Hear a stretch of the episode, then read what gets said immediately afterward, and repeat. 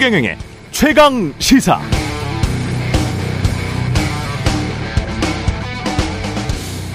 네, 최근 국내 4대 금융지주사들의 CDS 프리미엄이 치솟으면서 부도 위험이 폭증했다 이런 기사들이 많이 나오는데요.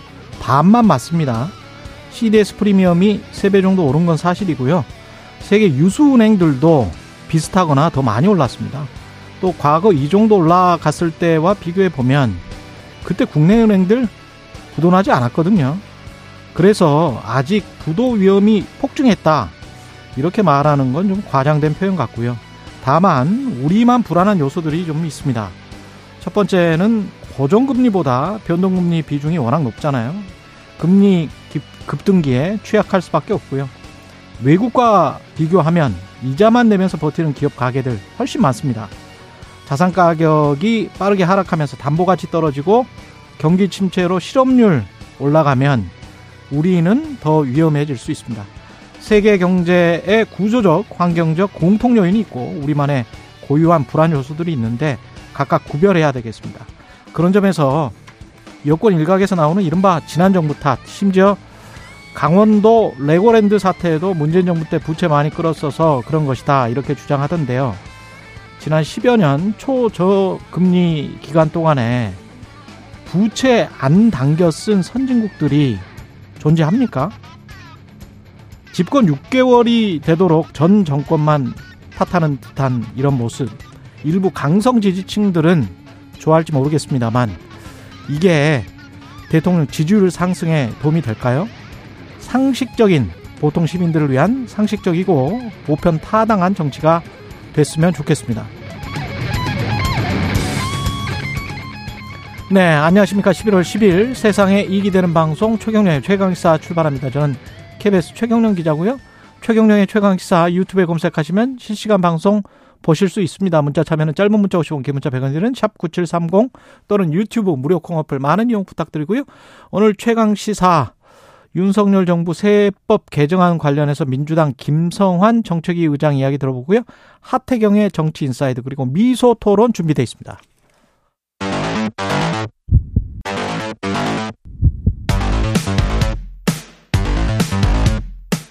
오늘 아침 가장 뜨거운 뉴스 뉴스 언박싱 자 뉴스 언박싱 시작하겠습니다. 민동기 기자 김민아 평론가 나와 있습니다. 안녕하십니까? 안녕하세요. 예. 이태원 참사 관련해서 야 3당이 국정조사 요구서를 제출했습니다. 민주당, 정의당, 기본소득당이 진상규명을 위한 국정조사 요구서를 국회에 공동 제출했는데요. 어, 야 3당과 무소속 의원 181명이 이름을 올렸습니다. 국정조사 대상으로는요. 서울시 용산구 소방청, 경찰청, 행안부, 보건복지부 그리고 국무총리실과 대통령실도 명시를 했습니다.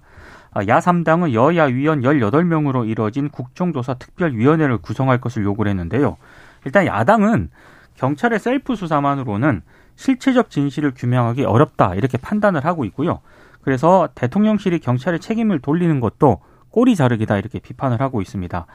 아, 국정조사 요구서는 그 오늘 국회 본회의에 보고가 될 예정인데요. 국정조사 요구서가 제출이 되면 국회의장은 국회 교섭단체 대표들과 협의해서 국정조사 특별위원회를 구성하거나 상임위원회를 지정할 수가 있습니다.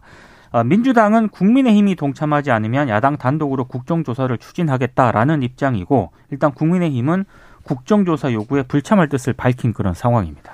근데 국정조사 요구가 명분이 없는 일이라고 볼 수는 없고 그리고 사태 초기에도 국민의힘 내부에서는 국정조사 필요성이나 언급 이런 언급들이 많이 나왔거든요. 그런 점에서 국민의힘 내에서도 어, 이게 어쨌든 국회에서 처리될 수밖에 없는 일이면 국정조사 특위에 참여를 해서 지금은 뭐 반대하고 있지만 어, 24일 날 처리를 하기 전까지 협의를 잘해서 참여를 해서 그 내부에서 그러면은 어, 조사 범위라든가 내용이라든가 이런 것들에 대해서 의견을 내야 된다. 이런 목소리도 있다고 하는데 어제 언론 보도를 보니까 그런 목소리도 일부 있으나 대다수의 어 뭐 의견은 좀 의견수를 해봐야 되겠지만 대다수의 의견은 불참 의견이 많다라고 하는 국민의힘 관계자의 언급이 나오더라고요. 그리고 거기에 더해가지고 어, 어제 또 이제 대통령실이 이 문제에 대해서 한마디 했는데 핵심 관계자가 이렇게 얘기했다는 겁니다. 이 슬픔은 정치에 활용돼서는 안 된다. 그러니까 이게 국정조사에 대한 입장을 물었더니 이렇게 답이 나왔다는 거예요. 예. 이 대통령실의 기록까지 포함해서 생각을 하면 아 그러면 국정조사가 이 국민의힘과 협, 협의하는 형태로 협조하는 형태로 이루어지기는 대단히 어렵겠구나라는 생각을 하게 만드는 그런 얘기인데 그게 적절할까요? 저는 적절하지 않은 것 같다. 대통령실이 답을 할 때 국회가 합의해서 했으면 좋겠다. 그리고 그 결론을 따르겠다. 이 정도 얘기를 하면 됐는데 슬픔을 정치 활용해서는 안 된다. 이게 무슨 말인지 잘 모르겠습니다. KBS가 윤석열 대통령 취임 6개월을 맞이해서 여론조사를 어제 한 거를 뭐 9시 뉴스에서 좀 많이 보도를 했던데요. 거기 보면은 여론이 대부분 부정적입니다. 정부의 대처라든가 이런 것들에 대해서. 그러니까 그런 것들을 좀 많이 참고를 했으면 좋겠는데 아직까지는 그런 모습이 좀 보이지 않는 것 같습니다. 그 대통령실이 정치라는 말을 스스로 오염시키고 있는 것 같은데 이재호 상임고문이랄지 이 관련해 가지고 지난번에 이제 바이든 날리면 뭐 이땡땡 관련해서 사고가 났었을 때 그때도 정치적으로 이거 풀어야 되는 문제다 이런 이야기를 자주 하잖아요. 그러니까 네. 국민의힘 고문들이랄지 좀 정치를 하셨던 분들마저도 정치적으로 풀어야 된다라고 할 때 이 정치와 정치를 하면 안 된다의 이 정치는 똑같은 정치거든요. 단어의 의미가. 그리고 사고, 사망자라고 국무총리실 보도자료에서 그렇게 고집을 하고 대통령도 그렇게 이야기를 하고 그다음에 심지어는 이제 국민의 힘은 희생자나 뭐 참사 이런 말을 가끔 합니다마는 플래카드에는 여전히 이제 이태원 사고 이렇게 네. 적어 놓잖아요. 그게 다 정치예요. 그게 정치는 말을 가지고 하는 거기 때문에 수사학이라는 이 정치를 통해서 그 사람들에게 본인들의 뜻은 이 사고, 이 사고 또는 이 참사에 관한 정의는 이렇다라고 본인들의 정의를 지금 내려놓고 있는 그게 다 모두 다 정치 행위입니다. 그래서 그렇죠. 타협과 합의를 할 수 있는 지점에 있어서 국정조사를 할 수 있으면 그러면 하는 게 제일 낫죠. 이게 마치 이제 이재명 당대표 관련된 의혹들이 있을 때 그러면 떳떳하다면 그냥 압수수색도 받아들여라. 이거랑 비슷한 저는 논, 논법이라고 봐요. 그때 또 여당이 그렇게 이야기를 하니까 결국은 이제 주춤주춤 하다가 야당도 압수수색을 허용한 거 아니에요? 그러니까 그럴 수밖에 없는 게 정치인 것 같은데 글쎄요. 예. 좀 서로 간에 진짜 정치가 뭔지를 좀 생각을 해보고 타협하고 합의하지 않으면 그게 무슨 정치가 있겠어요. 사실은 다 각자 전부 다 정치 행위를 하고 있는 건데. 예. 이태원 그 김은혜 강승규 어 웃기고 있네. 이것도 정치죠. 그렇죠. 예. 그러니까 어제 국회 운영이 이제 예산안 심사가 이제 진행이 됐는데요. 어 웃기고 있네 이 파문이 계속 좀 이어졌습니다. 특히 야당은 두 수석을 국회 모욕죄로 고발하고 경질하라 이렇게 이제 김대기 대통령 비서실장에게 요구를 했는데 김대기 실장은 이렇게 답을 했습니다. 국회 모독이라고 보지 않는다. 그리고 자신도 사과를 했고 두 수석은 퇴장까지 했다. 더 이상 뭘 하라는 말인가 이렇게 반문을 했고요. 또 윤석열 대통령이 두 수석 조치 여부에 대해서는 징계 조치와 관련된 그런 말씀은 없었다. 이렇게 또 입장을 밝히기도 했습니다. 아, 그리고 어제 이제 국회 운영위에서 김은혜 수석이 다시 한번 사과를 했습니다. 부적절한 처신에 대해서 매우 송구스럽게 생각을 한다. 반성한다 이렇게 얘기를 하면서도 필담은 운영위와 이태원 참사와 관계없음을 분명히 말씀드린다. 또 이렇게 얘기를 하기도 했습니다. 근데 이게 그 당일 이 논란이 불거진 당일에 김대기 실장의 태도하고 어제 태도가 조금 결이 다른 것 같습니다. 그렇죠. 제가 이렇게 볼 때는 음. 지금 이제 우리가 글자로 보면은 이제 김대기 실장이 뭐 한마디 그냥 항변했다 정도인데 실제로 그 음성을 들으면 상당히 짜증이 묻어 있거든요. 더 이상 뭘 하란 말이냐 사과도 했고 했는데 뭐 이렇게 얘기를 한단 말이죠. 예. 그래서 이게 좀 기류가 변화한 거 아니냐라는 생각이 들었는데 그 와중에 오늘 언론 보도를 보면 예를 들면 동아일보의 경우는 이 내용을 보도를 하고 있어요. 윤석열 대통령이 일부 친윤계 의원들에게 전화를 걸어서 당 지도부의 소극적 대응에 대해서 불만을 토로했다고 한다. 그러니까 이 퇴장 시킬 일이냐 주호영 원내대표가 운영위원장인데 아. 수석들이 요거 몇 다섯 글자 썼다고 해서 퇴장까지 시킬 일이냐 주의도 아니고 뭐 이렇게 해가지고 어 일종의 항의 비슷한 이러한 언급을 했다 대통령이. 그러니까 사실은 대통령실의 기류가 뭐 그런 기류구나라고 우리가 그럼 받아들일 수밖에 없는 거죠. 이런 얘기가 나오면. 강경하다. 그렇죠. 예. 그리고 이게 문제될 일이 아니다 이런 건데. 근데 과연 어제도 좀 말씀드렸습니다만은 이 무슨 다섯 글자를 가지고 논란 이 논란을 키우자는 얘기가 아니라 여기에 대한 해명과 대응이 중요한 거거든요. 그래서 이 이태원 참사에 대해서 우리가 진심을 다하고 있는데 어쩌다 이런 일이 일어난 거에 대해서 대단히 송구하고 뭐 이렇게 가야 그래야 국민들도 뭐 이게 해프닝이구나라고 생각을 할 텐데 지금 태도는 이제 그렇지 않은 것에 가깝거든요. 그리고 이제 또 이게 논란이 되니까 이제 남의 얘기 하는데 옛날 이전 정부에서 이제 강기정 정무수석이 국회 와가지고 그렇죠. 화를 내가지고 그때도 뭐 사과도 안 하지 않았느냐 뭐 이렇게 또 어제 얘기가 나왔는데 근데 그때 언론 보도나 이런 걸 잘 보면은 이후에 강기정 수석이 100번이라도 찾아뵙고 사과하겠다 뭐 이렇게 얘기한 바도 있고 심지어 이후에 국회에서 이낙연 총리가 그거에 대해서 또 사과했습니다. 그러니까 이런 것들이 있어야지 사실 대통령실의 태도나 이런 것들에 대해서 분위기가 바뀔 수가 있는 거거든요. 좀 이런 목소리가 있다는 거를 참작을 해야 되지 않을까 생각합니다. 그래도 조금 진일보했다고 봅니다. 예. 분명히 보십시오.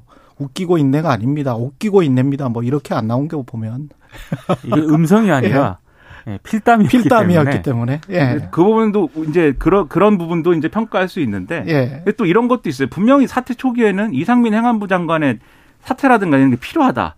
이런 목소리가 여당 내부에 있었고 음. 오늘도 사실 이 보수 언론들이 일제히 이상민 행안부 장관의 사태나 이런 거는 필요하다라고 사설 칼럼 등을 통해서 쓰고 있습니다. 그 정도라는 것은 그리고 뭐 여론조사 말씀하셨지만 이 방송 3사의 여론조사 결과나 이런 것들이 어제 나온 거를 종합을 해봐도 예. 책임자에 대한 이제 인적 조치 있어야 된다라고 국민들도 생각을 하는데 지금 여당이 그런 목소리나 이런 것들이 다 쏙 들어갔잖아요. 음. 그 별로 얘기 안 하거든요. 예. 일부 정말 그 이른바 반윤 정치인이다 뭐 이렇게 내부에서 그렇게 비판받고 있는 사람을 제외하면 그 얘기 전혀 안 하는데 왜 그렇겠느냐 대통령실이 여기에 대해서도 강경한 입장이기 때문에 그런 거 아니냐 얘기가 이렇게 된단 말이죠 이런 구도가 좋지 않다는 겁니다. 대통령실의 입장에서 봐도. 예. KBS 뉴스 홈페이지 지금 헤드라인 보시면 여론조사 첫 번째 여론조사가 참사 책임자 경질해야가 73.8%, 정부 대응 잘못이다가 69.6%, 뭐 거의 70% 가깝고요.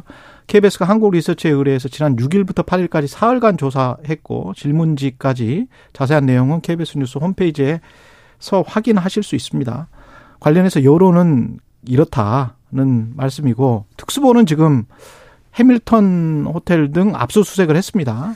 해밀턴 호텔 대표이사 사무실, 주거지 등 세 곳을 압수수색을 했는데요. 일단 불법 중축 건축물이 참사 피해를 키웠다 이런 의혹이 제기가 됐는데 여기에 상당히 좀 비중을 두는 것 같습니다. 특히 이 해밀턴 호텔이 본관과 별관에 무당 중축한 테라스 때문에 도로 폭이 좁아졌고 그 결과 참사 당시 피해가 커졌다는 혐의에 대해서 이제 앞으로 수사를 본격적으로 진행을 할 것 같습니다. 일단 2013년에 이 불법 중축으로 용산구청에 적발이 됐는데 이후에도 약 4억 5천만 원에 이르는 이행 강제금을 내면서 위법 행위를 이어온 것으로 일단 드러났고요. 관련해서 용산구청이 해밀턴 호텔을 포함해서 참사 현장 인근 불법 중축 건물 다섯 곳을 또 건축법 위반 혐의로 지난 7일 용산경찰서에 고발한 그런 상황입니다. 뭐 오세훈 서울시장도 이 부분에 대해서 상당히 좀 주목을 하고는 있는데요. 근데 여전히 뭐 언박싱에서도 계속 얘기하는 거지만 뭐 행안부라든가 예. 서울시에 대한 수사 가능성에 대해서는 여전히 좀 뭐 유보적인 입장을 보이고 있기 때문에 꼬리 자르기 수사를 하고 있다라는 비판은 아직도 계속 진행, 어, 지적이 나오고 있습니다. 그러니까 해밀턴 호텔 관련돼서도 불법 행위가 있었으면 당연히 이제 책임을 물어야 되는 건 맞죠. 근데 이제 주목이 되는 것은 지금 국면에 이태원 참사를 이유로 해가지고 해밀턴 호텔에 뭐 도로 조명이라든지 불법 중축이라든지 이런 거를 수사하는 게 맞는 거냐 이제 이런 그렇죠. 거거든요. 예를 들면 한겨레 같은 경우에는 기사 제목을 보면은 위로는 올라가지 못하고 옆으로만 퍼져나가는 수사이다. 이렇게 평을 하고 있습니다. 기사에도 그렇게 써 있고. 근데 그게 한겨레만의 시각이 아닐 거예요. 지금 뭐 이 논란에 더불어서 뭐 예를 들면 용산 구에 대한 사무국 압수수색이라든가 이런 것들도 사실은 그런 거 아니냐 싶은 대목이 있고 또 지금 또 핵심적으로 봐야 될 것이 지금 경찰청의 특별감찰팀에서 나온 얘기는 이 용산 경찰서의 정보과장과 정보계장이 이, 이, 이 정보 보고서 원본을 삭제하도록 어, 강요하고 회유한 그 문제 있지 않습니까? 근데 서울청의 정보부장이 어, 이것에 대해서 삭제를 지시했다라는 의혹도 지금 있다라고 얘기를 하거든요. 음. 근데 서울청 정보부장이면 제가 알기로는 뭐, 그러니까 이 지방경찰청의 부장이면은 경무관급인데. 예. 그러니까는 용산 경찰서장보다도 한 단계 위에요. 예, 그렇죠? 그렇습니다. 예. 근데 그런데 어쨌든 직급이 정보부장, 정보과장, 정보계장 이런 사람들인데 음. 과연 용산 경찰서장 그리고 서울청장 어떤 인식 내지는 양해 없이 그런 일들을 했을까라는 의문도 있거든요, 사실. 그러니까요. 그러니까 예. 그런 부분들을 사실은 어, 이 수사를 하고 조사를 하는 것이 훨씬 더 급박한 것이 아닌가 이런 생각인데 워낙 뭐 근본적인 이런 뭐 수사를 하라고는 하고 위로는 못 올라가니까 옆으로 퍼지는 거 아니냐 이런 인식들이 커질 수가 있어서 위로는 못 올라가니까 옆으로 퍼진다. 네. 예. 그렇죠. 그렇지 않다는 거를 좀 보여줬으면 좋겠습니다. 윤석열 대통령은 아세안 그리고 G20 정상회의 참석을 위해서 내일 지금 순방이 잡혀 있는데 MBC 기자는 전용기 탑승 못하겠다 불가 입장을 뭐 어, 어제- 전, 전용기 tab승을 못한다. 어제 이렇게- 이렇게 했군요. 대통령실이 예. 저녁에요. 대통령실 출입하는 MBC 기자에게 문자 메시지 등을 보냈다라고 합니다. 그러니까 이번 순방에 MBC 기자들의 대통령 전용기 탑승을 허용하지 않기로 결정했다. 어제 일- 저녁, 저녁에 일방적으로 예. 통보를 했다는 거고요. 어, 이유는 이렇습니다. 아, 최근 MBC의 외교 관련 왜곡 편파 보도가 반복돼 온 점을 고려해서 취재 편의를 제공하지 않기로 했다는 거고요. 어, 일단 뭐 그 왜곡 편파 보도가 MBC 자막 조작, 우방국과의 갈등 조장 시도, 그리고 대역임을 고지하지 않은 왜곡 편파 방송 등 일련의 사태에 대해서 어떠한 시정 조치도 하지 않은 상태다. 이렇게 얘기를 했거든요. 그러니까 지난번 이제 바이든 날리면 이 논란하고 MBC PD 수첩이 이 관련 내용을 다루면서 어 김건희 여사 그 대역을 이제 자막으로 고지 않은 그, 그 고지하지 않은 그 부분 아마 이런 것들을 종합해서 이제 이번에 탑승에 이제 대통령기 탑승에 이제 허- 불허 방침을 밝힌 것으로 보이는데 일단 MBC는 이거는 언론의 취재를 명백히 제약하는 행위다라고 하면서 반발을 할 거고요. 반발을 했고요. MBC 기자들은 대체 항공 수단을 통해서라도 현장에서 취재 활동을 하겠다라는 입장을 밝혔습니다. 그러면서 MBC 관계자가 아, 이건 군사 독재 시대에도 없었던 전대미문의 언론 탄압이라고 일단 입장을 내놓았고 그리고 해당 MBC 기자도 어제 대통령실 출입 동료 기자들에게 아, 이런 사실을 전하면서 본인이 입장을 내놓았거든요. 그러니까 이거는 이틀 전에 이런 식으로 탑승을 불허하는 게 납득하기 어렵다. 특히 기자단 내부 논의가 아니라 대통령실의 자의적인 판단으로 특정 매체가 순방 취재에서 불이익을 겪는 선례가 생긴다면 이는 대통령실 기자단 전체에 안 좋은 영향을 미치는 것이라고 생각이 된다. 이렇게 입장을 내놓았습니다. 그러니까 원래 이 얘기는 이제까지 관례는 대통령실 출입 기자단 내에서 그렇죠. 이번에는 누가 가기로 했다 풀 기자단에 왜냐하면 다 갈 수는 없으니까. 네. 예, 그래서 뭐 일종의 이제 뽑기 같은 걸 하는 거예요. 그렇습니다. 예, 그래서 이렇게 가는 건데 이거 같은 경우는 대통령실이 직접 지정을 해서 너희는 안 돼. 이렇게 된 겁니다. 그러니까 이제 이 MBC 기자는 기자단 차원에서 이 문제를 좀 대응해줬으면 좋겠다라는 그런 입장을 좀 우회적으로 밝힌 것으로 보입니다. 음. 그러니까 잘 이해가 안 됩니다. 이게 무슨 상황인지. 왜냐하면 지금 이제 대통령실 그러니까 과거 춘추관이죠. 지금 대외협력실 수석이 이제 공지를 한 것으로 알고 있는데 이런 얘기잖아요. 지금 말씀하신 것처럼 이, 이 언론 보도가 된 걸 보면은 크게 지금 세 가지인데 자막 조작 그리고 우방국과의 갈등 조장 시도 그리고 대역임을 고지하지 않은 왜곡 편파 방송 등인데 일단 대역임을 고지하지 않은 그 PD 수첩의 그 방송 김건희 여사가 아닌 사람을 대역으로 쓰고서는 어, 그 대역을 고지 안 했다 등의 그, 그 외에도 이제 몇 가지가 더 있습니다만은 예, 그건 사과했습니다. 그렇죠. 근데 그 부분은 MBC 잘못한 겁니다. 그거는 잘못을 그렇죠. 한 거예요. 예. 근데 그게 해외 순방과 관련 있는 얘기는 아니죠. 일단. 아니죠. 그렇습니다. 그래서 그거는 다른 뭐 언론 중재위라든가 또는 뭐 법적 책임을 묻는다거나 그렇게 대응하면 될 일인데 그리고 자막 조작이라고 나왔는데 자막 조작이라고 하면 MBC만 자막 조작을 한 게 아니고 그렇죠. 모든 언론사가 다 한 거예요. 그렇게 되면. 그러니까 예. 이 일단 이 대역 고지와 관련돼서는 상관없는 얘기이라서 의문이고 그럼 이제 앞에 두 개 자막 조작하고 우방국과의 갈등 조장 시도 이거는 자막 조작 얘기하면 그 바이든 날리면 얘기를 다시 시작해야 됩니다. 그렇죠. 이제 예. 그 얘기를 다시 시작하는 게 무슨 득이 될까요? 저는 상당히 이해가 안 되고 그다음에 우방국과의 갈등 조장 시도는 뭘 얘기하는 거냐면 그 바이든 날리면 그 사건에 대해서 백악관에 이메일을 보내서 입장을 입장을 거죠. 물었다라는 거를 지금 문제 삼는 것인데 예. 그때 뭐 MBC 보도만 나온 게 아니고 외신 보도나 이런 것들이 이제 다 나오는 상황에서 백악관에 당신들은 입장이 뭐냐라고 물은 게 음. 무슨 우방국과의 갈등 조장 시도가 되겠습니까? 그러면 우리 언론은 백악관을 상대로 또는 해외 외국의 어떤 못하나? 상대로는 예. 취재를 절대로 하면 안 되는 것이냐. 그, 그 취재도 국익을 고려해가지고 뭐 해야 되는 거냐. 이거는 제가 볼 때는 대통령실에 이 통보를 한 수석이 언론관이 아주 그 잘못돼 있다고 생각할 수 있는 그런 얘기거든요. 저는 대통령이 자유민주주의를 항상 강조하시고 이 공정과 상식을 얘기했기 때문에 이런 통보를 하는 수석에 대해서는 인사 조치를 해야 되고 크게 질책을 해야 된다 이렇게 생각을 합니다. 그리고 검찰이 이재명 더불어민주당 대표 최측근인 정진상 당대표 비서실 정무조정실장 자택과 사무실을 압수수색했는데 간단하게 전해 주시고 끝내죠. 예. 민주당사에 대한 검찰의 압수수색이 이번이 세 번째인데요. 일단 민주당은 반발을 하고 있습니다. 이게 왜냐하면 이태원 참사에 대한 국민적 시선을 돌리려는 국면 전환용이다라고 국면 전환용이다. 반발을 예. 하고 있고 특히 이제 정진상 실장 같은 경우에는 어, 책상도 아직 안 놓였다고 합니다. 민주당에. 근데 이게 민주당사까지 압수수색을 시도한 것은 명백한 과잉 수사다라고 지적을 하고 있고요.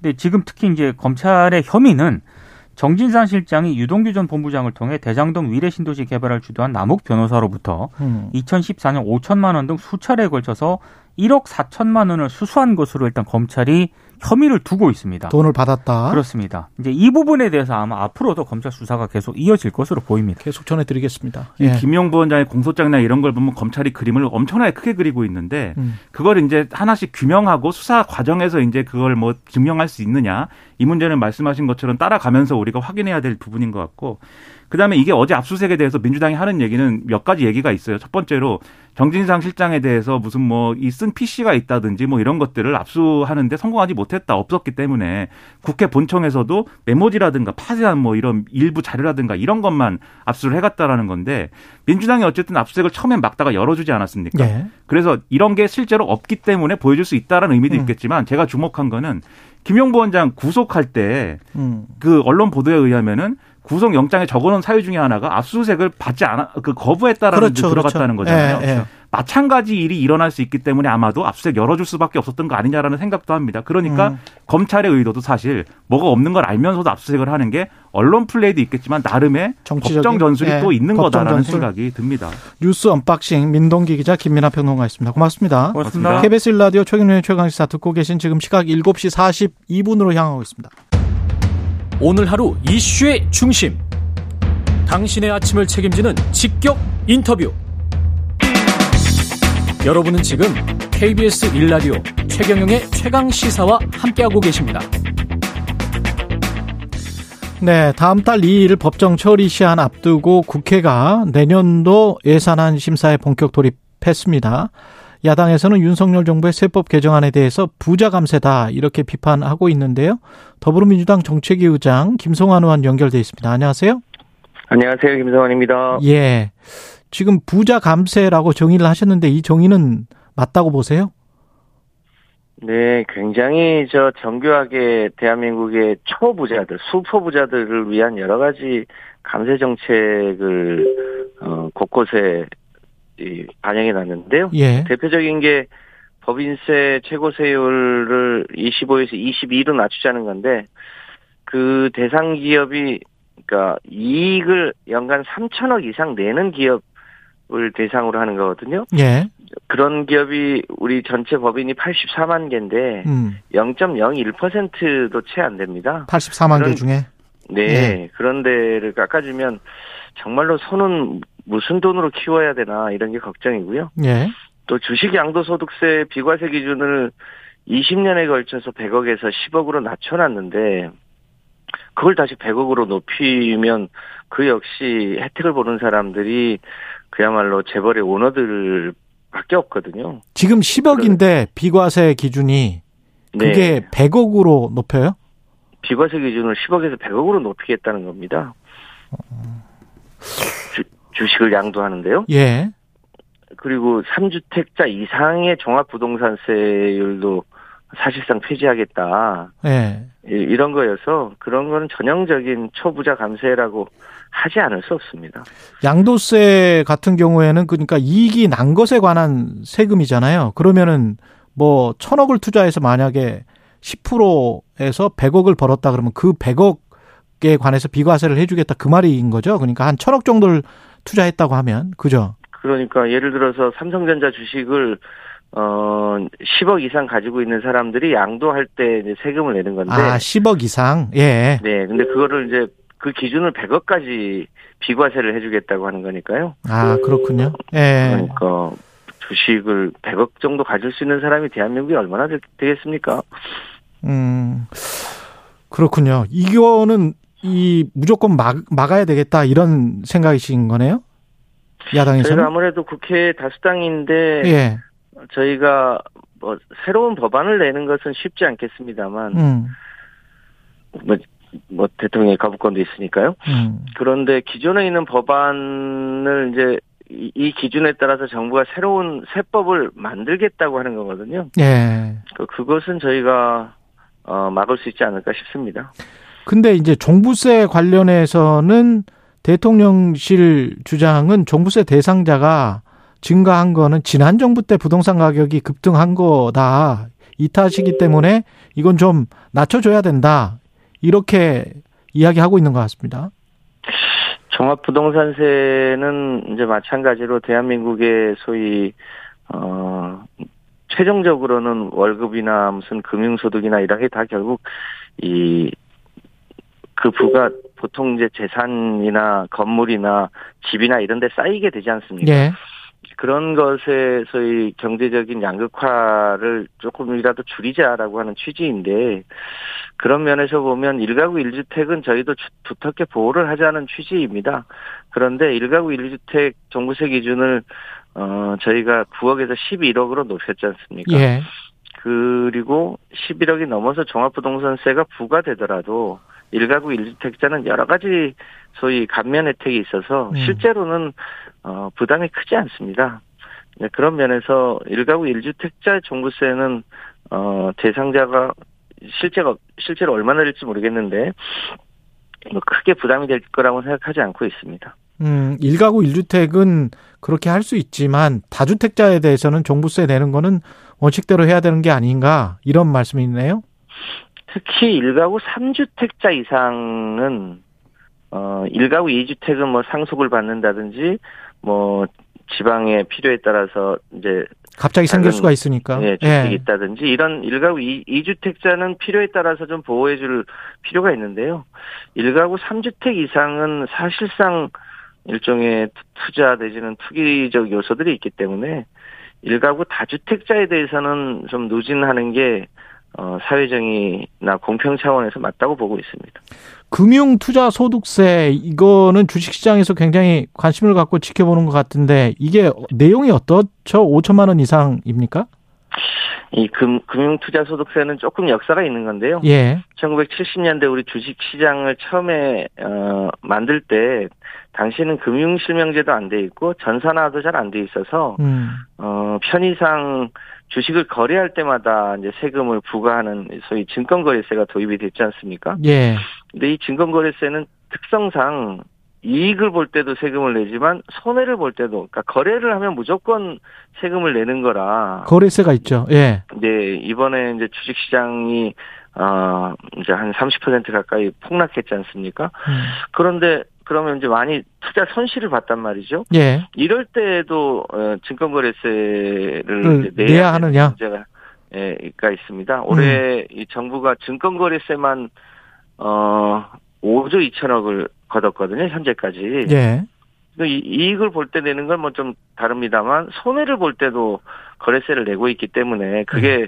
어, 조세 원칙에 맞느냐. 음. 그러니까 손해를 볼 때는 세금을 걷는 게 좀, 어, 안 맞는 거 아니냐. 이런 취지로 2년 전에 금융 투자, 그러니까 이익을 보는 사람만 저 세금을 내게 하고, 예. 손해를 보는 사람은 그거를 5년간 합산해서 이익을 볼 때만 세금을 내도록 해보자. 이런 음. 취지로 설계를 했던 제도입니다.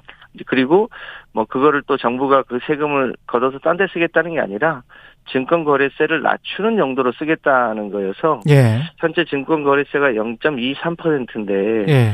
대체로 이제 금융투자 어, 소득 제도가 도입이 되면 증권거래세를 어, 대체로 0.15 어, 정도로 더 낮출 수 있어서 일반적인 개미 투자자에게는 더 이, 이익이 되는 제도 로 이제 설계되어 있습니다. 그러니까 지금 말씀하시는 거는 금융 투자 소득세와 관련해서 5천만 원 이상 양도소득 이 부분은 예정대로 그냥 하고 그 증권 거래세를 낮추겠다 이런 말씀이신가요? 민주당 하는? 그, 금융투자 소득 이 소득세만큼 증권 거래세를 낮춰서 결과적으로 아. 개미 투자자들이 거래를 하기만 하면 거기서 이제 세금이 거치는 거지 않습니까? 예. 그 비용을 이제 대폭 낮추겠다. 아. 그래서 이게 증권 거래세 제도를 어 이렇게 거래에다 세금을 매기지 않고 저 이익이 있는 곳에 세금을 내는 게 더 합리적이지 않냐. 이게 네. 세계적인 추세이기도 하고요. 네, 주식시장 활성화라는 측면도 좀 고려를 해서 지금 아마 근데 이제 5천만 원 이상은 양도소득이 그 정도 나면은 나머지 뭐 근로소득세랑 이런 거랑 비교를 해봤을 때도 걷어야 된다 이런 입장이신가 보네요. 야당은 그러니까 유, 예해주면 안 된다. 거래세를 낮춰주는 대신 예. 어, 소득이 있는 쪽에 세금을 부과하자 이런 취지. 입니다. 음, 예, 여당은 지금 그것과 관련해서 2년, 전에, 2년 더 2년 유예를 전에. 해주자라는 거고 정부와 여당은 그죠? 그러면 이제 거래세를 네. 걷어야 되는. 아 거래세를 걷어야 되는 문제가 있다. 네. 음. 알겠습니다. 무슨 말씀인지. 그리고 오늘 지금 오전에 열린 어, 부동산 관계장관 회의에서 규제 지역 추가 해제를 지금 발표했다고 하는데요. 서울, 과천, 성남, 하남, 광명 네 개 지역을 제외하고 전 지역이 이제 부동산 규제 지역에서 해제되는데 이거는 부동산 시장의 급속한 냉각에 따른 어쩔 수 없는 조치라고 보십니까? 어떻게 보세요? 정부의 조치는? 네. 규제 지역을 해제하는 것은 저는 뭐 필요하다고 판단합니다. 예. 왜냐하면 지금 부동산이 전체적으로 고금리 때문에 대세 하락이 되고 있지 않습니까? 예. 그, 런 상황이기 때문에 그, 그, 그 규제 지역을 해소하더라도 다시 뭐 부동산 가격이 급등한다든지 이런 문제는 없을 거라고 판단하고 있습니다. 예, 내년 내산한 법정 기한 처리가 지금 다음 달 2일까지인데 될까요? 저희 당도 어 소위 법이 정한 시한을 넘기면서까지 어 무리하게 예산 심의를 할 계획을 갖고 있지 않습니다. 음. 최대한 법정 시일 내에 어 뭐랄까요 지금 지금 이제 경제 위기 국면 아니겠습니까? 예. 이, 이 과정에서 꼭 필요한 예산들은 최대한 정부랑 협의해서 반영할 건 반영하고, 어, 이제 대통령실 이전 문제라든지 이런 이제 불효불급한 예산은 일부 삭감하고 해서 법정 기일을 최대한 지킬 계획으로 갖고 있습니다. 예. 마지막으로 한 20조 밖에 안 남았는데 윤석열 정부의 이제까지 경제정책 6개월 어떻게 평가하시는지 한마디로 그 김진태발 금융위기가 생겼지 않습니까? 음. 이게 검찰 출신 강원도지사의 작품이었는데 예. 그게 상징하는 바가 크다고 보여집니다. 여기까지 어, 예 듣겠습니다. 예 김성환 더불어민주당 정책위 위원장이었습니다. 고맙습니다, 위원장님. 예 감사합니다.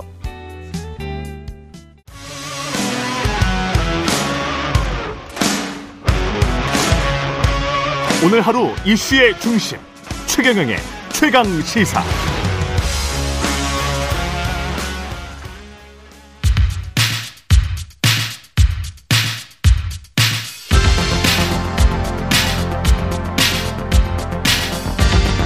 여의도 인싸. 하태경의 정치 인사이드.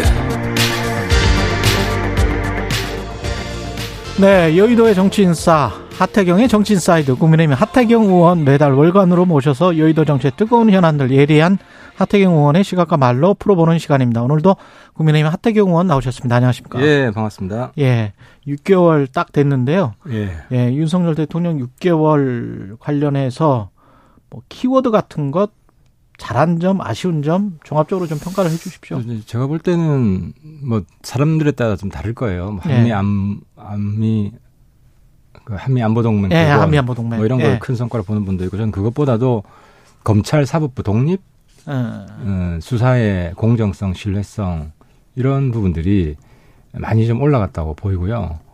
어, 그건 이제 사실 이제 문재인 정부 때 검수완박 음. 이게 공수처 이런 거 주장을 했지만 실제로는 음. 그 고위공직자들 수사 봐주기 음. 특히 자파들 자당 예. 자기 당 관련된 사람들 이런 면으로 많이 흘렀고 어. 다수 국민들도 그렇게 인식했다고 봅니다. 예. 근데 물론 이제 민주당에서는 탄압이라고 얘기를 하고 있지만 어. 항상 그래 왔어요. 예. 우리 당도 그때 적폐 수사하는데 탄압이라고 얘기를 하고 하고 예. 고 하지만 국민들은 응당해야 될 수사를 하고 있다. 어. 그리고 실제로 문재인 정부 때는 고의 은폐, 고의 지연 예. 이런 데 사건들이거든요. 지금 하고 있는 음. 것들이 그때서부터 시작된 예를 들어 그분 음.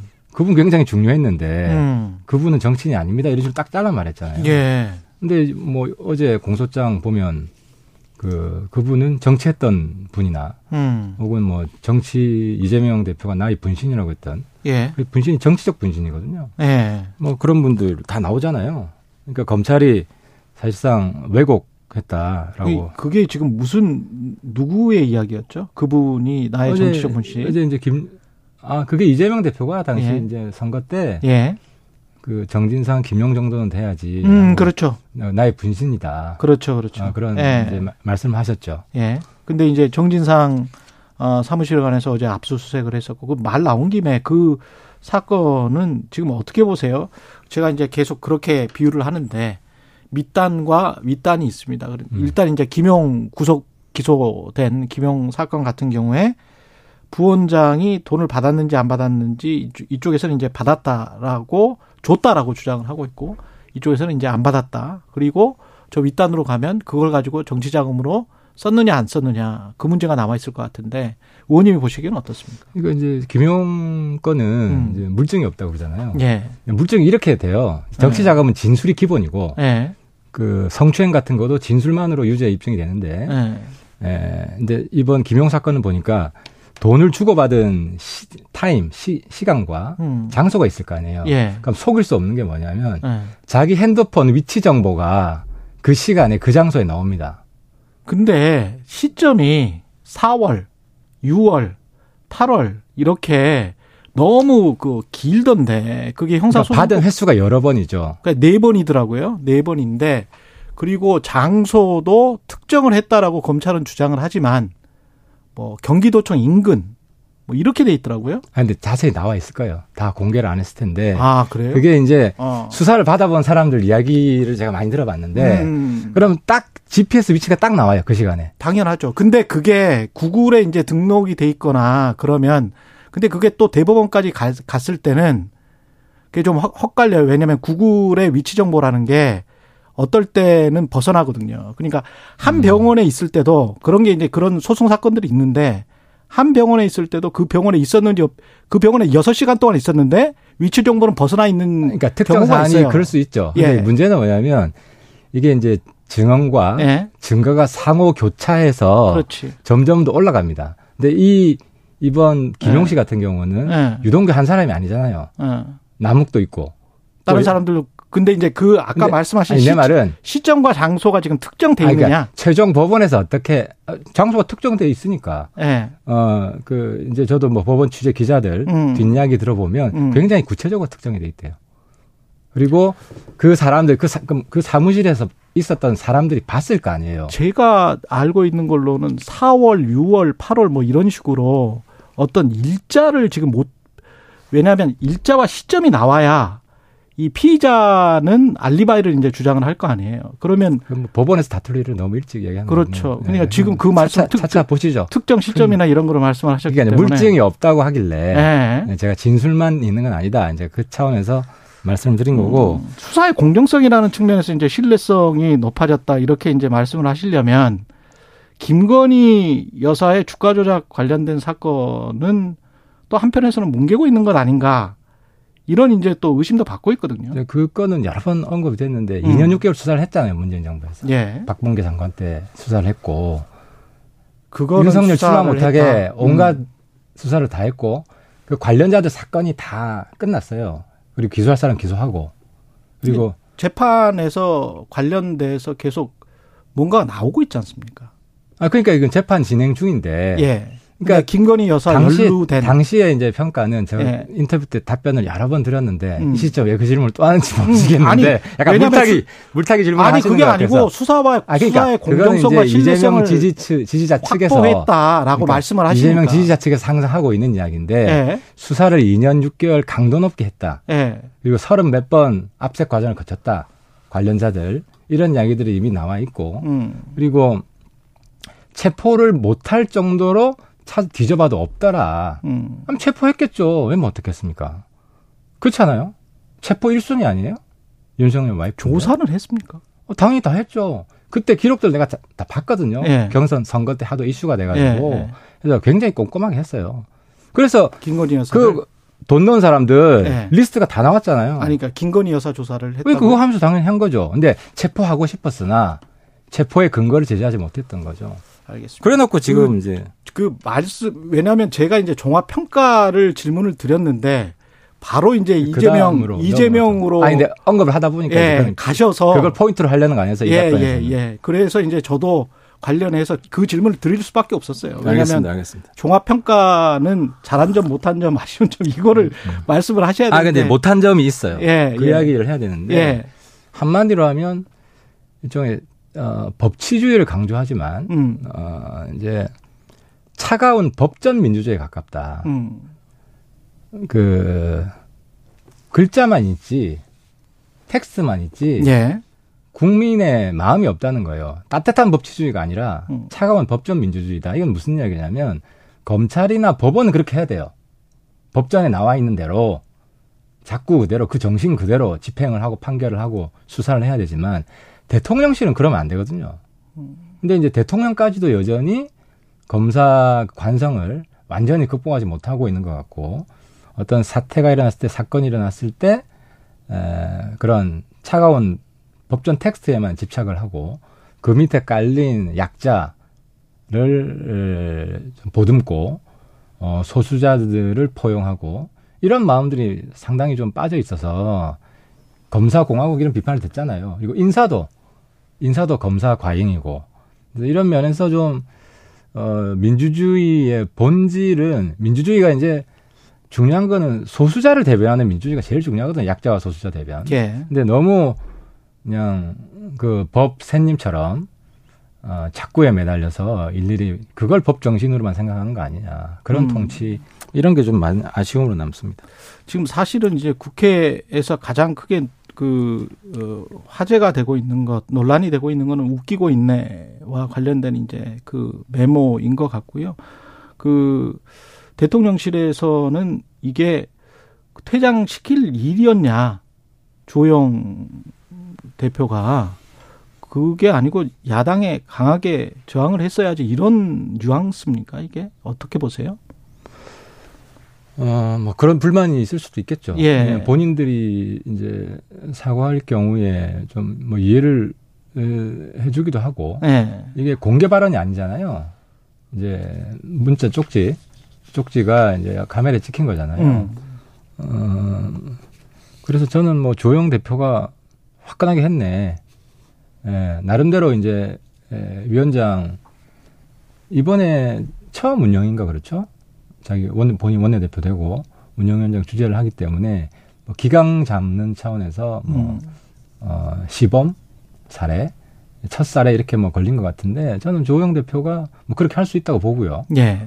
어, 근데 이제 대통령실에서는 좀 계속 낮췄으면 좋겠어요. 어제 비서실장이 또 자, 잘못했다고 한 번 더 반복해서 얘기를 해야 되죠. 음. 더 이상 어떻게 더 이상 사과를 더 하냐. 예. 끝난 거다. 이런 식으로 하는 거는, 그 이제 그 대통령을 대변하는 거잖아요. 예. 대통령이 오만해 보여요. 음. 비서실장 이렇게 좀 뻣뻣하게 나가면. 예. 그래서 좀, 어, 그 최측근 참모들이 대통령 보좌를 좀 잘못하고 있다고 저는 생각을 합니다. 그 대통령 이번 참사와 관련해서 대통령과 대통령실의 대응 대처 그 전에 뭐 이제 책임 논란 이거는 뭐 어떻게 생각하십니까? 일단 먼저 책임은 그러니까 이제 책임은 그렇죠. 예. 책임은 이제 모든 재난은 나라님 탓. 음. 뭐 이런 장사가 있고 예. 또뭐 어 우리 뭐 현대 사회에서도 정무적 책임, 정부적 책임이라는 거는 포괄적이고 도의적인 책임을 말하는 거거든요. 예. 통치 책임이죠. 예. 어, 근데 그 책임은 대통령한테 있죠. 음. 어, 그래 하지만 어, 실질적이고 현장에 대한 책임, 업무 지휘권은 이게 이제 크게 나눠져 있다고 보면 돼요. 안보, 북한하고 싸운다든지 예. 이거는 대통령이 직접 다룹니다. 음. 직접 컨트롤 타워로 현장 컨트롤 타워를 해요. 음. 그 대통령실에 가면 CCTV로 서해바다, 남해바다, 동해바다 다 보여요. 예. 쏘고 있는 것도 다 보이고 그래서 바로 지시를 할 수가 있어요. 예. 그래서 그 현장 컨트롤 타워도 대통령이고요. 네, 치안 안전 문제는 음. 지방 중심주의입니다. 그러니까 질서 유지 거는 그 현장으로 다 권한이 이양돼 있어요. 그래서 이제 차이점이 뭐냐면 그 CCTV가 있잖아요. 치안 안전에 대한 CCTV는 구청에만 있어요. 음. 서울시에도 없어요. 행안부에도 없고. 예. 그래서 이거는 이제 구청장이 1차적 책임이 있는 거예요. 지방 분권이죠. 그 왜 통합 시스템이라고 있다고 했었는데. 그는 커뮤니케이션. 음. CCTV는 못 봐요. 그래요? 예. 예. 그래서 내가 이거는 좀 문제가 있다. 예를 들어 제가 우리 지역에도 제가 이제 기장 국회의원도 하고 이제 해운대 국회의원도 해가지고 음. 두개 구청에 다 가봤는데 기장은 CCTV 하나는 정말 꼼꼼하게 빽빽하게 이게 뭐 사생활 자유가 없을 정도로 예. 그렇게 돼 있습니다. 근데 이걸 부산시랑도 공유를 안 하고 있고요. 예. 어, 뭐 당연히 중앙정부하고는 전혀 공유가 안 돼 있죠. 윤리위에서 지금 박희영 영상구청장 징계가 논의가 되나요? 국민의힘은? 논의할 수밖에 없죠. 논의할 수밖에 없다. 그 이런 안전 참사 같은 경우는 예. 1차적 책임이 구청장이고 이제 음. 제 해운대에도 사람 굉장히 많이 오잖아요. 음. 특별히 많이 오는 날은 하루 이틀 전에 예. 구청장 주재로 안전 대책 회의를 합니다. 그리고 안전 계획서를 필수적으로 작성하게 돼서 이게 매뉴얼이에요. 어. 그리고 경찰은 또 별도로 또 하고. 행안부 장관은? 그러니까 이제 행안부 장관은 네. 이제 어떤 책임이 있냐면 시스템을 구비할 책임이 있어요. 시스템. 예. 그리고 현장 지휘권 없어요. 그래서 보고할 그 용산 경찰서나 여기서 음. 어, 미리 보고하고 제가 받고 지시 받고 이런 어, 과정이 과정을 안 해도 됩니다. 예. 그리고 시간이 촉박한데 그렇게 어. 하는 게 오히려 불필요하고 행안부 장관은 법적으로는 수습본부장이에요. 재난이 나고 나서 그 뒤에 수습하는 거는 본인이 이제 본부장으로서 지금 당연히 하게끔 되어 있고요. 근데 이제 문제는 그럼에도 불구하고 정무직이고 음. 공무원이기 때문에 좀 국민의 마음을 읽고 음. 이런 일이 일어났을 때는 과거에 이제 이주영 장관 사례를 제가 이야기를 해요. 예. 장관. 예. 세월호는 사실 보면 더 큰 사건, 더 많이 돌아가서 사망했고 그렇죠. 그렇죠. 충격도 더 컸어요. 그렇죠. 예. 해수부 장관 자르라는 이야기가 없었겠어요? 어. 근데 해수 장관은 이주영 장관이 어, 사고 나고 8개월까지 계속 했어요. 네. 그리고 당시에는 저 사람 안 물러나도 된다고 하는 평이 많았어요. 음. 근데 이제 본인이 또 자기 정치 그다음 일정 있고 해서 음. 자진 사퇴를 했는데 왜 그랬나? 좀 국무위원들 특히 중앙정부에 있는 사람들은 좀 사직생 정신이 필요하다. 오히려 자리에 연연해하는 모습을 보이면 음. 국민에 대한 예의도 아니고 국민의 마음을 잃는 것도 아니고 그래서 좀 다 내려놓고 어차피 대통령 일하라 그러는데 안 할 수는 없잖아요. 예. 그래서 이제 어 아무튼 자리에 연연해하는 모습을 뭐 언제든 사퇴할 수 있다고 말은 하지만 어. 아직 국민들한테 그렇게 진정성 있게 다가가는 건 아니죠. 언제든 사퇴할 수 있다라는 말은 지금 안 한 것 같은데 행안부 장관도 아직도 안 했나요? 예. 어. 그러니까 만약에 이런 거 그래서 윤상현 의원에게도 비슷한 질문을 했는데 그냥 지금 뭐 사고 수습이 급하니 그러면 사고 수습 이후에는 저는 언제든지 물러나겠습니다라고 행안부 장관이 이야기를 한다면 국민의힘에게도 좋은 거 아닙니까 그게? 아, 뭐 지금 그런 언급 타이밍이 늦은 건 아닌지 모르겠는데 네. 이제 수습이 중요한 그러니까 수습이 세월호보다 어떻게 보면 더 수습이 중요한 음, 지금 사건이긴 합니다. 왜냐하면 음. 가장 중요한 게 이제 유족에 대한 뭐 보상, 배상 이게 법적으로 애매하대요. 예. 그럼 이런 교통 정리를 행안부 장관이 물러가 버리면 밑에 차관이 대응을 하거든요. 그럼 차관은 그립이 더 약해요. 장악력이 음. 없고 못 밀어붙여요. 특히 공무원들은 법대로 하기 때문에 법대로 안 하면 또 이게 직권 남용도 걸릴 수가 있어서 굉장히 깐깐하게 해요. 예. 그래서 이거를 정무직이 틀어주고 가야 되거든요. 음. 뭐 그런 면도 있고 또, 또 최근 보면 이제 유족뿐만 아니라 경찰, 일선 경찰, 파출소 소방대원도 트라우마를 시달리고 있어요. 네. 그런 대형 사고를 우리 현장의 경찰이나 소방관들이 자주 보는 게 아니거든요. 음. 그것도 그, 마, 마찬가지로 청년들이잖아요. 지금. 네. 그래서 이분들에 대한 치유를 해야 되는데 지금 국, 국민들이나 또 정치권에서 어떻게 보면 일, 일선 경찰 소방대원들 비난하는 목소리도 있거든요. 니들 때문에 죽었다. 사실 그건 아니잖아. 지휘자들이 문제지. 아니, 그렇게 비난하시는 분들은 많지는 않을 거예요. 많지 않아요. 근데 네. 서, 지금 뭐가 있냐면은 소방대원들을 비난하는 사람들은 별로 없는데. 있잖아요. 경찰이 지금 수사본부에서 네. 소방대원들이 슬픈 거는 자기 그 소방 그 본부장, 예. 소방대장, 예. 기소를 했어요. 그렇죠, 그렇죠. 그러니까 소방대원들 그러니까 소방대원들 같이 스트레스 받는 거죠. 아, 그거는 맞죠. 아, 그거는 맞는데 왜 그러냐면. 예. 이게 소방대장 이 기소한 거는 내가 볼 때는 물귀신 작전이에요 경찰. 음, 그거는 잘못됐다. 불공정 수사예요. 예. 지금 계속 특검이 나오는 이유도 예. 경찰이 특수수사본부를 만들었지만 음. 나 혼자 죽을 수 있느냐. 음. 누구라도 같이 끌고 들어가면 덜 매도 덜 맞지 않겠냐 이런 심리가 있는 것 같아요. 근데 그렇게 해서 소방대는 조금 아닌 것 같. 지금 말씀하신 것처럼. 그래 기소한 거 잘못됐어요. 예. 그러니까 민심 이게 왜냐하면 소방대들은 네, 같이 고생하기 때문에 예. 소방대장과 소방대원들이 거의 음. 정서적으로 하나인 것 같아요.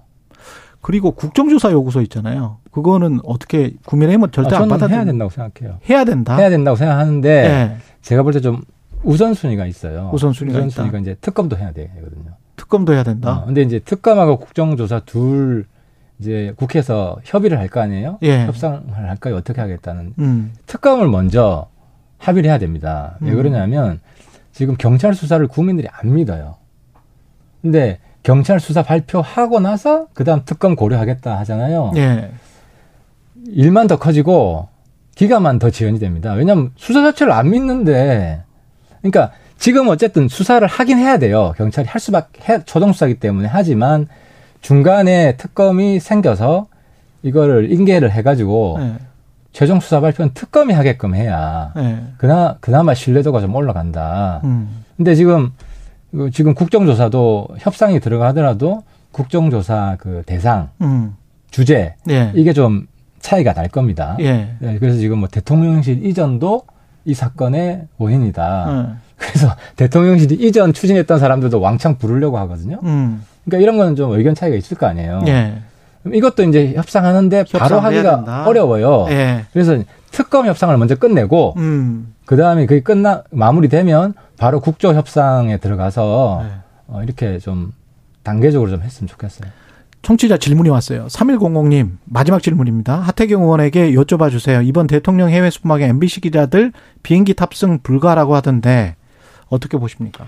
대통령실에서 아마 뭐 MBC 취재 불가를 하게 되면 음. 그때 그 발언 다시 떠오르잖아요. 음. 정치적으로 불리할, 유리할 게 없거든요. 예. 그럼에도 불구하고 왜 했느냐? 제가 볼 때는 기자 윤리에 있어서 저는 가중치를 좀 둬야 된다고 보는데 그 국내 뉴스의 뭐 오보나 이런 거는 이런 거 이런 거에 비해서 이제 외교 안보 국익과 관련된 한미 관계 미국 정치인들이 그때 엄청 뭐 몇몇 분들이 complain을 하고 그 미국 백악관에도 사실 그런 기류가 있고 캐나다 가서도 그 문제가 나오고 그러니까 불필요하게 저는 국익 손상한 측면이 있다고 봐요. 이미지 손상한 측면이 있고.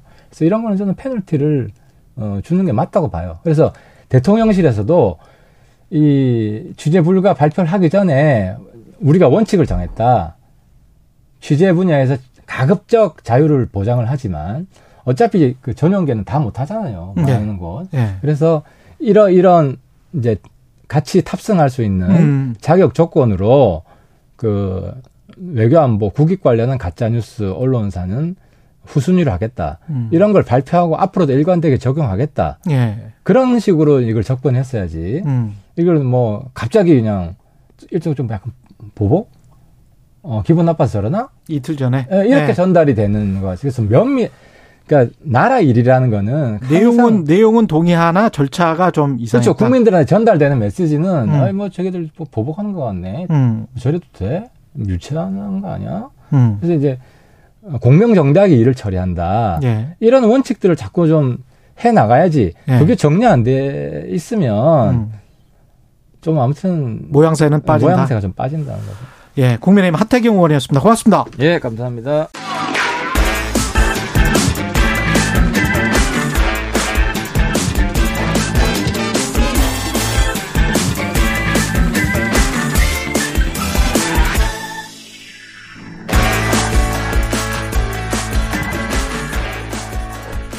예, 최경련의 최강지사 한 번 더 뉴스 시간입니다. 오늘은 세계일보 최영창 기자와 함께하겠습니다. 안녕하십니까? 안녕하세요. 일산대교 이야기네요.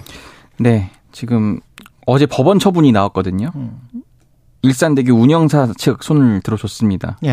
그러니까 일산대교가 경기도 고양시와 김포시를 잇는 그 1.8km짜리 다리인데 28개 한강 다리 중에 유일하게 유료였거든요. 지금도 유료죠. 어쨌든 지금 그 계속 통행료를 받을 수 있도록 법원이 판결을 했습니다. 어, 이게 좀 지난한 과정이 있었는데 한번 설명을 드릴게요. 근데 작년 이맘때쯤이었죠. 지금 민주당 대표가 된 당시 이재명 경기지사가 경기도지사를 사퇴하기 전에 일산대교 무료 통행과 관련된 그 공익 처분을 결재를 했습니다. 그래서 결재 다음 날인 작년 10월 27일부터 일산대교가 무료가 됐거든요. 근데 운영사 측이 사업 시행자 지정 취소 처분 소송과 함께 집행 정지를 신청하면서 근데 법원이 이를 받아들입니다. 음. 그래서 이제 무료화 방침에 1차 제동이 걸렸고요. 이후 운영사가 제기한 공익 처분 집행 정지 가처분 신청이 또 법원에서 받아들여지면서 경기도는 다시 2차 공익 처분을 이제 통보를 합니다. 예.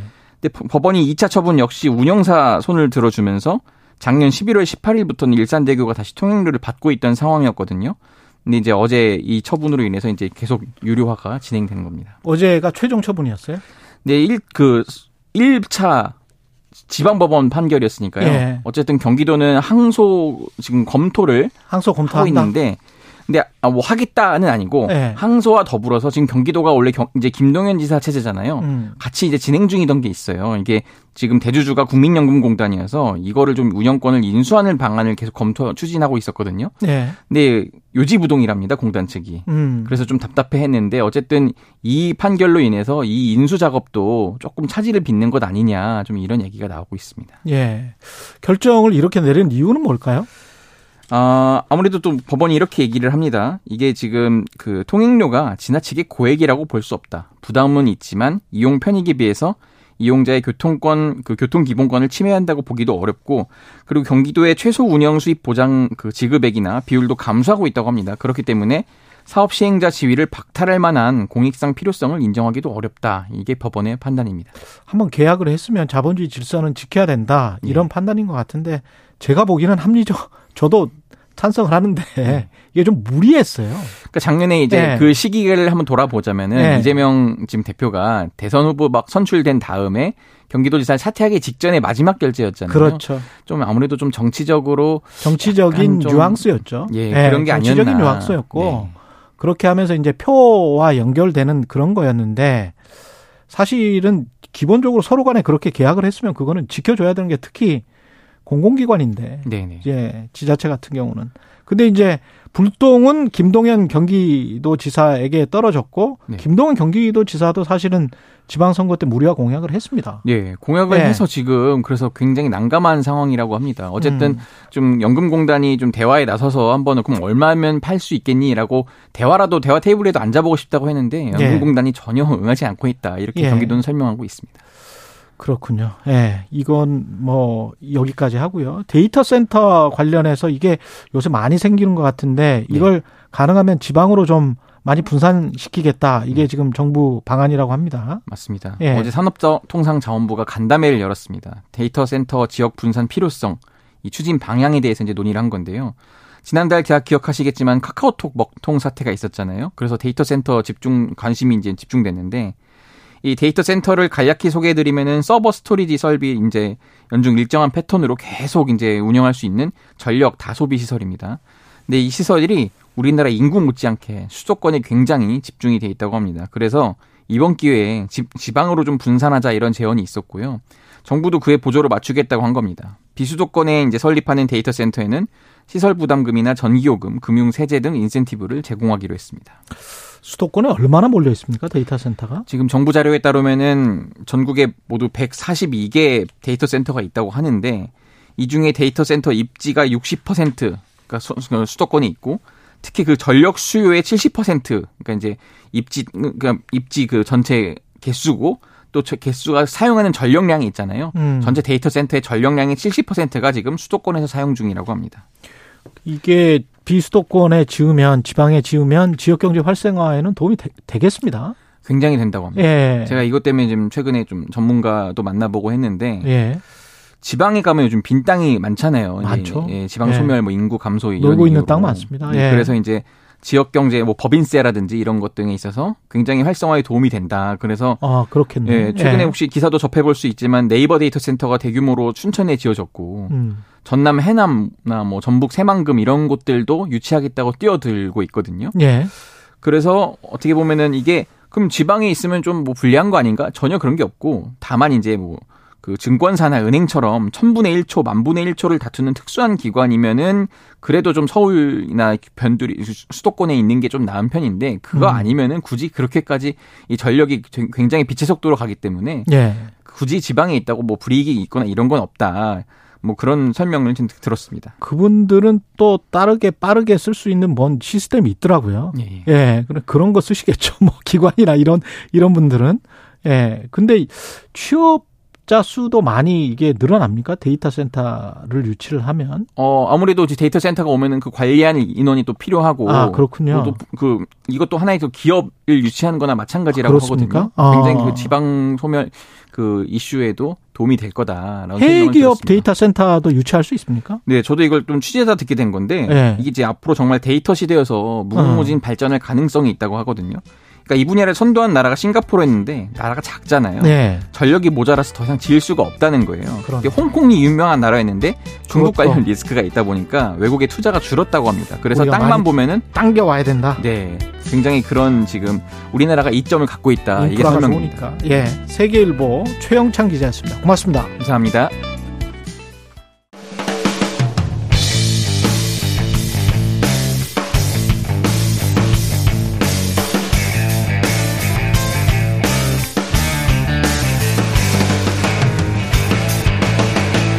최경영의 최강 시사.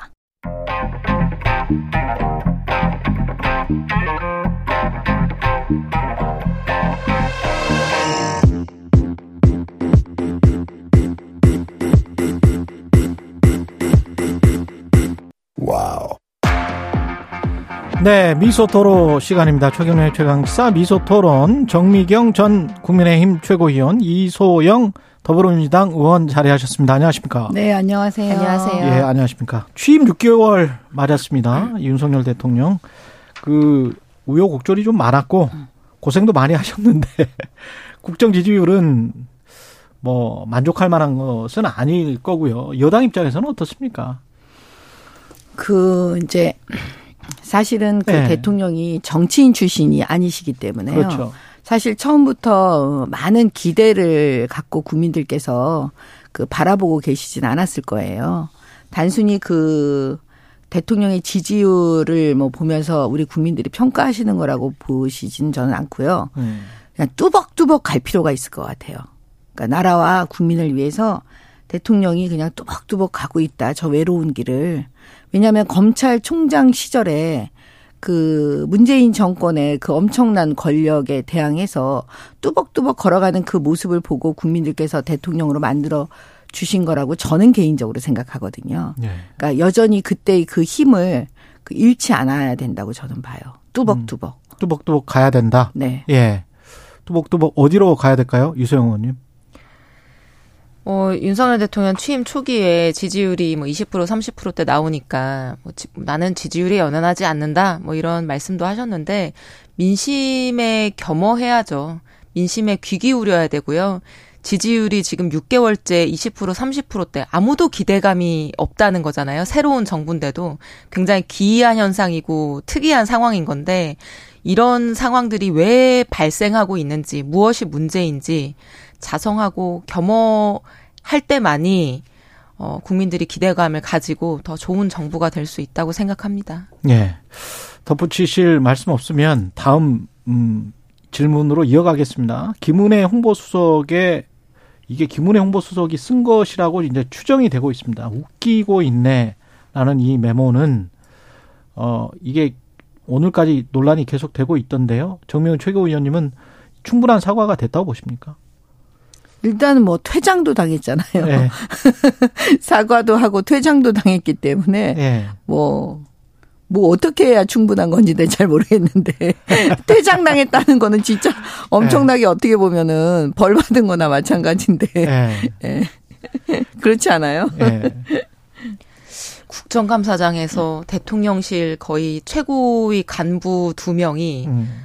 떠들고 자기네들끼리 메모로 잡담하다가 퇴장당하는 전례가 있었는지 모르겠어요. 저는 처음 보는 광경인데 음. 이게 뭐 사과를 하고 안 하고 보다 저는 그냥 그 장면을 보면서 좀 기가 막힌다는 생각이 들었고 이게 국회를 무시하는 게 이 정부의 국정 철학인가 이런 자조적인 생각도 들더라고요. 근데 이게 사실은 이태원 참사 사건에 대해서 질문하고 있었던 국정감사장이었거든요. 근데 카메라 앞에서는 유족들에 대해서 얘기하면서 눈물을 흘리면서 카메라 뒤에서는 비웃고 웃기고 있고 참 이런 모습을 유가족들이 보시면서 어떤 생각을 하셨을까 생각한 마음이 아픕니다. 아니 뭐 그 유가족한테까지 그런 얘기를 하면 너무 이제 과장되게 물론 뭐 민주당이 그렇게 하는 거 이해는 하는데 음. 저는 그렇게 하는 건 좀 아닌 것 같아요. 지금 이 국면에서 다 조심해야 되니까. 그 이거는 그 어떤 뭐 방 공개적으로 한 게 아니잖아요. 예. 사실 비공개적으로 한 건데 그래도 조심해야 되지만 음. 그 한 거를 가지고 또 그거를 막 너무 막 이걸 확대해 가지고 그렇게 정치 공세로 가는 건 좀 아닌 것 같고 예. 이미 또 사과도 하고 이제 퇴장도 당하고 그다음에 여러 가지로 또 이 내부의 또 얘기는 본인들이 지금 그 어떤 변명도 하기가 어려울 거예요. 음. 사실 그런 내용이 아니었다. 다른 얘기였다. 사적인 내용이었다. 지금 이렇게 얘기하고 있지만 예. 예. 지금 뭐 그런 부분들은 국민들께 전달이 지금 안 되고 있는 상황이니까요. 음. 예, 뭐 이거를 뭐 이태원 참사 사건하고 막 연결시켜서 막 그렇게 정치권에서 나가는 건 좀 아닌 것 같습니다. 아니, 정치 공세다. 아니 근데 사적인 얘기를 한 거면 뭐가 달라지나요? 그러니까 저는 이게 이 상황을 대하는 대통령실의 태도, 뭐 마음가짐, 자세, 기강 이런 거를 이제 보여주는 하나의 그냥 단적인 장면이라고 생각을 하는데 대통령실이 전체적으로 지금 이태원 참사 이후에 지금까지 엄숙하고 비통하고 침통한 어떤 기조를 유지하면서 이 일에 지금 임하고 있는 상황이었다고 한다면 저는 국정감사장에서 어떻게 이분들이 이렇게 하시겠습니까? 그리고 이날 운영위 자리에서 이 메모가 기사화되기 전에요. 음. 대통령실 앉아 있는 관계자들이 그 야당 의원 질문에 대해서 비웃음 하는 그 소리에 대해서 주호영 위원장이 지적을 했었어요. 아, 주호영 위원장이 불과 얼마 전에 예. 조용히 하라고 예. 그런 소음을 내지 말라고 그럼 비웃는 소리 내지 말라고 지적을 하고 나서 불과 얼마 있다가 이런 메모가 사진에 찍힌 거였었거든요. 그러니까 어떻게 바라보고 있다는 얘기입니까? 국회를 또는 지금 이 상황을요. 정명 최고위원님은 그 대통령실 지금 지적을 하셨는데 이, 이소영 의원이 그 관련해서 아까도 이제 하태경 의원한테도 여쭤봤습니다만은 MBC 그 탑승하지 말아라 대통령 기에 관련해서 뭐 자막 조작 논란도 있고 그, 그런데 충분하게 조치를 취하지 않았다. 그래서 탑승하지 말라. 뭐 이렇게 이제 이틀 전에 이야기를 했다는데 이런 잘한 조치입니까? 그거는 어쩔 수 없는 조치였을 것 같아요. 어쩔 수 없었다. 네, 네. 잘하고 못하고의 문제가 아니라 네. 대통령실로서는 왜냐하면 지난번에 그 외교의 참사를 어떻게 보면 가져온 게 저는 MBC라고 보거든요. 아니, 우리 대통령이 실수했다고 쳐요. 그 실수한 거를 갖다가 세상에 미국에 응? 그쪽에 고자질하는 그런 언론은 일단 언론이라고 상정이 되나요? 생각이 되나요? 아무리 미워도 외국에 나가서 외교 음. 전쟁을 할 때는요 팔이 안으로 굽는다고 내 식구를 보호해야 되는 거예요. 근데 세상에 어떻게 미국에 고자질을 하냐고요. 우리나라 대통령이 너네 바이든 대통령한테 이렇게 이렇게 욕했는데 어떻게 생각하냐고. 그건 아니잖아요. 그죠? 그래서 제가 볼 때는 그런 행동에 대해서 아직 사과를 안 했어요. MBC가. 어떤 음. 조치를 취한 적이 없어요. 그 부, 그거를 그렇게 한 사람이 누구인지 그 사람 나와갖고 저는 사과해야 된다고 보거든요, 그 기자. 그러니까 제가 볼 때는 그런 조치가 충분히 취해지지 않은 상태에서 그분들이 다시 또 그 전용기에 탑승한다? 그건 아닌 거죠. 음. 어쩔 수 없는 조치라고 저는 봐요. 예. 이게 어떻게 어쩔 수 없는 조치입니까? 저는 윤석열 정부의 바닥을 보여주는 일이라고 생각을 하고요. 언론하고 어떤 정권하고 뭐 다투거나 갈등하거나 이런 사례들은 뭐 너무나 많죠. 근데 이게 딱 트럼프 대통령이 했던 행동하고 비슷한 건데요. 트럼프 대통령 CNN하고 갈등하다가 CNN 내쫓지 않았습니까? 취재 못하게. 근데 그거 미국 연방 법원이 수정헌법 1조 위반이라고 해서 다시 이제 CNN이 취재 권한을 얻고 그런 이제 상황이 있었는데 저는 MBC가 뭐를 실제로 잘못했다 또는 다른 언론사랑 뭘 다르게 했다는 게 이유가 아니고요. 본복이라고 생각합니다. 그날 동일하게 보도한 그 수많은 언론들 SBS, KBS 동일하게 전 보도한 걸로 알고 네. 있는데 그 중에서 꼭 하나만 찍어서 때리는 거죠. 본복이죠. 언론 음. 재갈이죠. 근데 저는 이게 정말 국민의힘과 윤석열 정부 내로남불이라고 생각하는 게요. 작년에 민주당이 가짜뉴스 뭐 처벌법이라는 이름으로 언론중재법 추진할 때 뭐 모든 국민의힘 의원들이 로텐더 홀에서 언론 재갈 물리지 마라, 언론의 자유 보장해야 된다라고 하면서 막 규탄 집회하고 그랬거든요. 피켓 들고. 근데 지금 윤석열 정부 하는 게 뭡니까? MBC가 어떻게 보도를 했다고 치더라고 치, 치더라도 거기에 대해서 예컨대 법적인 뭐 책임을 규명할 수도 있고 예컨대 정정 보도를 청구할 수도 있고 거기에 대해서 해명을 내놓을 수도 있을 텐데 지금 이 그 문제와 전혀 다른 새로운 순방길에 오르면서 어떤 취재를 제약하는 또는 MBC를 콕 찍어서 대통령실 비난한다. 이게 대통령이 할 일이고 정부가 할 일이고 여당이 할 일입니까? 이거 언론 재갈 아닙니까? 가짜 뉴스 처벌하는 법에 대해서는 언론재갈법이라고 하더니 뭐 MBC 지금 뭐 가짜 뉴스 했다고 해가지고 취재 권리도 지금 제약하는 거 아니에요? 뭐가 다릅니까 도대체? 이거 내로남불 아닌 뭡니까? 미국의 그 언론은요. 저는 그런 얘기는 못 들어봤어요. 미국의 언론이 내부적으로 그 국내에서 트럼프를 욕할 수는 있어요. 비난할 수도 있어요. 그런데 그 트럼프의 실수를 가지고 그 알지도 못하는 러시아나 중국에게 만약에 예를 드는 거예요.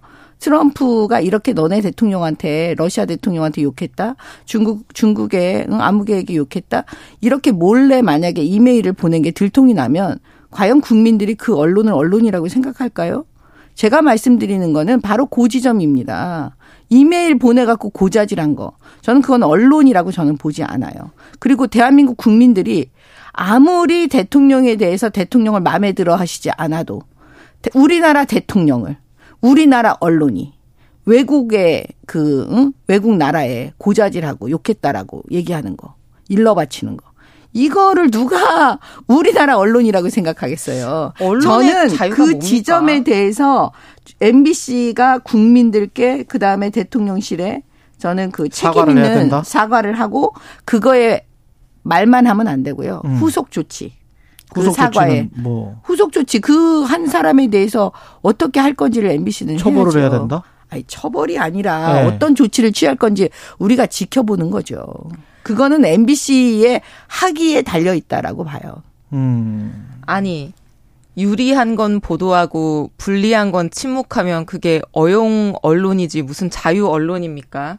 그리고 무슨 대통령이 해외 나가 있다고 대통령에 대해서 비판이나 어떤 사실을 보도하는 거를 게을리한다고 하면은 그게 언론입니까? 언론의 자유가 뭐죠? 그 언론의 보도 태도나 내용이 마음에 들지 않는다고 하더라도 그 언론이 보도할 수 있는 자유를 지켜주는 게 바로 언론의 자유를 지키는 우리나라 헌법 정신 아니에요? 네.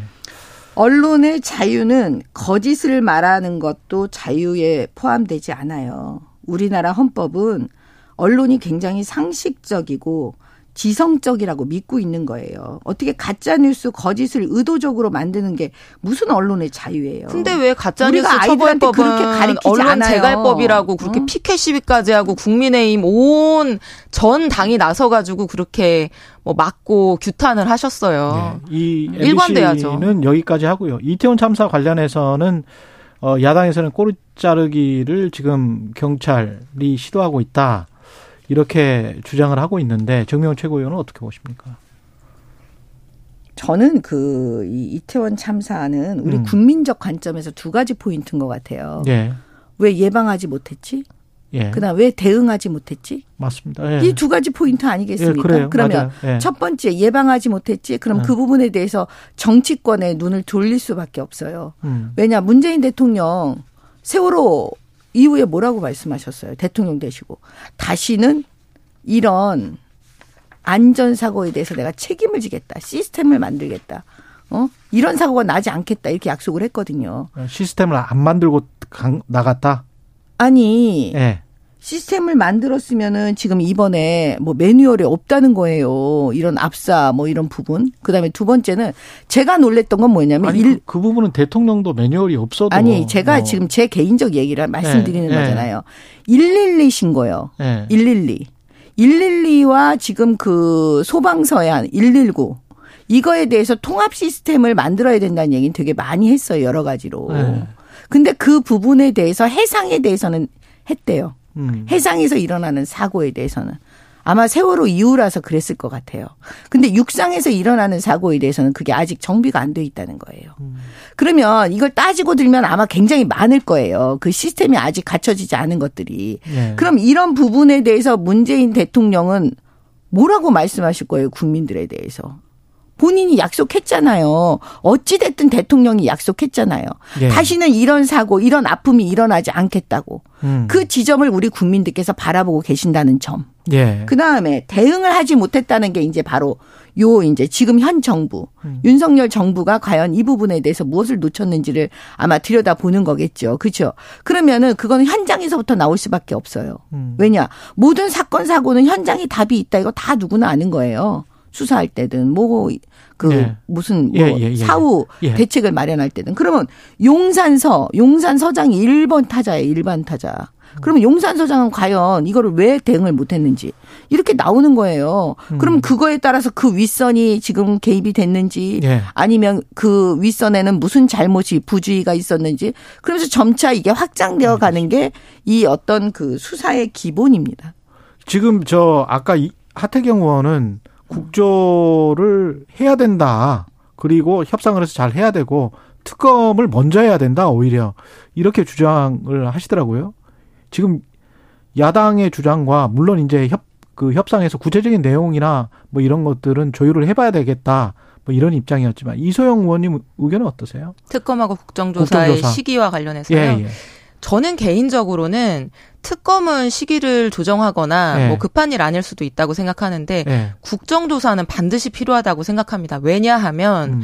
지금 뭐 경찰 수사든 특검이든지 간에 그거는 사법적인 책임을 밝히는 거거든요. 음. 누군가를 형사 처벌하기 위한 절차를 거치는 거잖아요. 네. 근데 사실은 이 사태에서 훨씬 더 중요한 것은 누가 형사 처벌을 받고 누가 감옥에 가느냐가 아니고요. 음. 왜 이런 일이 발생할 수밖에 없었는지 그 과정과 원인을 규명하고 다시는 이런 일 발생하지 않게 만드는 거잖아요. 예. 그거는 국회와 정치가 할 일이고 행정적 책임, 사법적 책임, 뭐 정치적 책임, 뭐 도덕적 책임 여러 가지를 전반적으로 다 규명하고 묻기 위해서는 국정조사라는 과정이 필요합니다. 근데 음. 지금 이제 뭐 국정조사를 하면은 뭐 수사가 방해가 되니 이렇게 얘기하는 것은 저는 옳지 않은 게 뭐 성수대교 사건, 뭐 삼풍백화점 붕괴 사건, 가습기 살균제, 세월호, 뭐 국정농단 모든 경우에 있어서 국정조사하고 수사가 같이 동시에 갔었고요.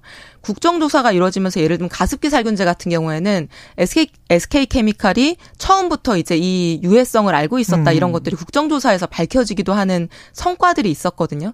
그런 것들이 또 수사에 도움이 되기도 했었고요. 그런 사례들을 봤을 때 예. 국정조사는 지금 반드시 필요하고 저는 빠르게 갈 필요가 있다고 먼저 생각합니다. 해야 된다. 정명 최고님은 어떻게 지금 생각하세요? 이제 수사를 하고 있잖아요. 예. 어찌 됐든 간에. 근데 이제 수사하고 있는데 국회에서 이제 국정조사를 해버리면 음. 혼란만 야기하지 수사에 저는 도움이 된다고 생각 안 해요. 일단은 조용하게 수사의 결과를 보고 나서 그다음에 정치권에서 아 이게 부족하다 아니면 더 우리가 이걸 알아야 되는 지점이 있다 그러면 그때 이제 여야가 합의해서 국정조사 하는 게 맞다 이렇게 보여지고요. 음. 그다음에 이번에 만약에 국정조사를 나중에 하게 될지 안 하게 될지는 모르겠지만 그 국민들께서 국민적 관점에서 보러 보면 예, 예, 예. 지금 민주당의 국회의원들께서 지난번에도 무슨 이모 교수를 이모라고 하는 의원들 수준에서 과연 국정조사가 잘 되겠는가? 어? 이런 얘기들도 되게 많이 해요. 정치인들의 수준이 너무나 지금 낮다. 다 어, 드러나 있는 상황에서 우리 국민들이 정치 혐오감이 지금 하늘을 찔러요. 그러니까는 이번에 그 이런 여러 가지 국정조사 얘기가 나와도 음. 국민적 감흥이 없는 거예요. 음. 국민적 감흥이 아, 없을 것이다. 참 뭐 국회의원 수준이 낮아서 국정조사를 하지 말자고 하는 거에 대해서는 제가 코멘트할 가치를 못 느끼고요. 정미영 최고위원이 지금 안 들어가셔서 지금 네. 원대로 들어가셔야 되는데 이거는 알려드려야 될 것 같아요. 원래는 사실 네. 우리 국민들께서 국회에 아니, 대한 불신이나 뭐 국회에 대한 불신이 더 높죠. 정부에 예. 대해서보다 국회를 더 불신하는데요. 요즘은 여론조사 결과를 보시더라도요. 국회보다 윤석열 정부를 더 불신합니다. 그래서 뭐 국민에 대한 신뢰가 낮아서 뭐 일을 못할 것 같으면 윤석열 정부부터 그러면 내려놔야 되지 않으시겠어요? 그러니까 그런 논리는 맞지 않고요. 작년에 LH 사태 터졌을 때 국민의힘에서 검찰 수사, 국정조사, 특검까지 세 개 동시에 하자고 뭐 음. 신청 제출 신청서 제출하고 그러지 않으셨습니까? 네. 그래서 이제 와서 뭐 수사하고 국정조사 별개로 가야 된다라고 하는 거는 그 뭐 맞지 않는 얘기고 네. 저는 국정조사를 한다고 하더라도 어떻게 지금의 뭐 경찰과 소방과 안전 시스템이 윤석열 정부만의 것이겠습니까? 이제까지 켜켜이 쌓여온 시스템의 부재와 문제들도 있는 것이죠. 그렇죠. 그건 당연한 네. 거고요. 예. 그래서 국정조사 하게 되면 이게 어떤 단순한 지금 정부에 대한 뭐 규탄 비판 이런 거에 그치는 것이 아니라 오래돼 있는 우리의 관습과 관행과 문제점들을 파헤치는 일이 될 것이기 때문에 굳이 지금 정부 여당이 여기에 대해서 뭐 머리 싸매고 반대하고 이렇게 할 일은 아니라고 생각합니다. 그 수사를 먼저 해야 된다. 그 혼란만 줄 수 있다. 이렇게 말씀을 하셨는데 최성범 용산 소방서장 이 입건이 된 다음에 뭐 소방 대원들 쪽에서의 반발도 심하고 국민들도 약간 좀 이건 좀 심하다 이렇게 지금 보는 국민들도 많은 것 같은데 이건 어떻게 생각하십니까? 저도 그런 입장이에요. 예. 이거 좀 입건을 했는데 예. 그냥 예를 들면 그 현장에 있는 현장 책임자들에 대해서 그냥 동시다발적으로 다 입건을 해서 수사해서 꼭 처벌한다는 게 아니라 음. 아 이거는 이렇게 됐다 그러면서 이제 처벌 안 하는 무혐의 이렇게 낼 수도 그런 의미로 하는 건지 어. 아니면 진짜 뭐 이거는 뭐 타겟을 삼아 갖고 하는 건지 그건 제가 지금 알 수가 없어요. 네. 근데 그 용산 소방서장에 대해서 이렇게 하는 거 저는 저도 좀 그런 마음이거든요. 음. 왜 입건을 했을까? 음. 이런 마음이 들기 때문에 전 같은 마음이라고 보여지고요. 네. 아마 이게 그 상식적으로 그 음. 아마 결론이 날 거라고 저는 보여져요. 예. 예. 그 다음에 그 저기 뭐야 그 저는 우리가 그 세월호 그 이후에 예. 국회에서 정치인들이 엄청나게 목소리를 높였습니다. 음. 국정조사도 했고요. 예. 다 아시겠지만. 예, 예. 그 다음에 세월호 이후에 조사를 엄청 많이 했어요. 했죠. 예, 예 했잖아요. 예. 근데 지금 또 이제 이 반복되는 거가 저는 너무 가슴이 아픈 거예요. 음. 어? 그리고 정치권은 하나도 변한 게 없는 거예요. 또 사건만 나면 또 본인들 잘못은 아무도 지금 정치권에서 국회에서 사과하는 얘기 목소리 안 나와요. 사실 정치인들이 잘못했다고 먼저 해야 되거든요, 저는. 아니 이 일이 똑같이 무슨 뭐 또 국정조사 한다고 뭐 뭐 이 진상을 밝혀야 된다 그러고 뭐 과정 속에서 뭐가 있는지 또 해야 된다 그러고 음. 앞으로 뭐 우리의 관행을 바꿔야 된다 그러고 그거 예 너무 많이 들었던 얘기들이거든요. 우리 국민들 입장에서는. 음. 그래서 저는 음. 과연 이런 얘기들이 감흥이 없는 거예요. 국민들께서 과연 아 잘하는구나. 그 이상민 장관이 먼저 좀 어? 해줬으면 어? 어. 하는 그런 아니 음, 제가 그런, 아까 말씀드렸잖아요. 예, 예. 그것도 정치 공세라니까요. 그것도 정치 공세다. 왜, 왜 이상민 장관을 콕 집어서 희생양으로 만들고 싶어서 아. 그런 식으로 나가는 거예요. 그거 다 국민적 관점에서는요. 되게 객관적으로 들으신다니까요. 아, 그래요? 아 윤석열 예. 대통령이 되게 아끼는 분이니까 음. 딱이 사람을 흠집을 내서 희생양으로 만들어서 아니, 대통령한테 타격을 줘야지. 그런 거 아니에요? 아니, 그러니까 제 얘기는 네. 순서가 틀렸다는 거예요. 순서가, 순서가. 순서가 그러면 국회에서 지금 먼저 순서가 뭐냐? 된다? 아니, 네. 제 얘기는 네. 용산 서장 지금 현장 책임자부터 쭉 나가고 있잖아요. 음. 지금 수사는. 네. 그러니까 그 수사의 결과를 지켜보고 나중에 책임에 대해서는 얘기하는 게 맞는 거예요. 나중에. 근데 정치권에서 네. 지금 목소리를 내고 있잖아요. 이상민 장관에 대해서. 그건 잘못됐다고 제가 말씀드리는 거예요. 어? 정치권은 먼저 네. 과거에 본인들이 했던 거를 하나 그대로 지금 또 이번 사, 고에 대해서 똑같이 얘기하고 있잖아요. 국정조사 음. 얘기하고 특검 얘기하고 이거 맨날 세월호 이후에도 들었던 얘기들이잖아요. 예. 그런 얘기 왜 맨날 국민들이 똑같이 들어야 되냐고요. 예. 아니 안전이라는 게 뭐 예를 들면 아. 벽에다가 시멘트 한번 바르고 나면은 뭐 10년 동안 끄떡없는 이런 건가요? 그런 게 아니죠. 안전사고는 정말 다양하게 모든 상황에서 잠깐만 방심해도 일어날 수 있는 것이고요. 세월호가 몇 년 전 일입니까? 그 몇 년 전 세월호 사건 때 뭐 이걸 하지 않았기 때문에 지금 이 사건이 발생했다? 완전히 논리 비약인 거고요. 저는 서울 한복판에서 폭탄이 떨어진 것도 아니고 건물이 무너진 것도 아닌데 150명이 넘는 사람이 사망을 하고 300명이 넘는 사람이 죽거나 다친 이런 믿을 수도 없는 믿기지도 않는 이런 사건이 발생한 상황에서 단 한 명도 자기 스스로 책임진다고 하는 사람이 없는 이런 정부는 정말 경험해보지 못한 정부라고 생각합니다. 예. 이상민 장관 행정안전부 장관 아닙니까? 안전에 대해서 총괄적 책임을 지는 사람 아닙니까? 장관이나 청장 이런 사람들 왜 있는 거죠? 총리 왜 있는 거죠? 이 사람들을 뛰어다니면서 일하는 사람들 아니잖아요. 책임져야 될 일이 발생했을 때 책임지는 게 어떤 조직의 수장이라고 하는 사람들인 건데 예. 이상민 장관에 대해서 거기에 대한 150명이 넘는 사람이 죽은 것에 대한 정치적인 행정안전부 장관 수장으로서의 책임을 지라고 하는 것이 어떻게 정치 공세입니까? 그럼 정치는 어디에 있고 무엇을 해야 되는 겁니까? 저는 그 음. 질문을 돌려드리고 싶습니다. 정치 공세와 관련해서 위패 영정 설치해서 추모해야 된다. 또는 이제 유족들이 원하면 희생자 명단은 공개해야 된다. 뭐 이런 이야기가 나왔습니다. 야권에서. 정명훈 최고위원님. 이것도 이제 정치인들 입장에서만 하는 얘기인 거죠. 음. 사실 가족들이 이건 결정해야 될 문제거든요. 가족들이 결정할 문제다. 네, 이 네. 가족들이 원하시지 않을 수도 있어요. 예? 음, 그렇죠. 근데 이걸 가지고 그렇죠. 정치 공세로 이 얘기가 또 나오는 순간에 또 가슴 아파 하시는 분들이 또 계시는 거예요. 그러니까 이런 거를 입장을 국민의 입장에서 아니면 그 아픈 가족의 입장에서 얘기를 하는 게 아니고 음. 정치인들이 자기 정치인 입장에서 얘기를 하기 때문에 제가 말씀드렸잖아요. 국민들에게 감흥이 없다고요. 지금 뭐냐면 저는 사실은 다 내 탓이다라는 말을 해야 된다고 생각하거든요. 예. 이 사건 사고가 났을 때 세월호가 그래서 우리한테 되게 중요했던 거예요. 그 아픈 사고 모든 국민이 다 울었잖아요. 음. 다시는 이런 일이 없도록 하겠다. 그렇게 약속했잖아요. 정치인들 그 약속 안 한 사람 있습니까? 예, 문재인 대통령 약속하셨잖아요. 그래서 제가 말씀드리는 거예요. 이 부분에 대해서 정치인들, 국회는 국회 차원에서도 국민들 앞에 죄송하다. 예. 다내 탓이다.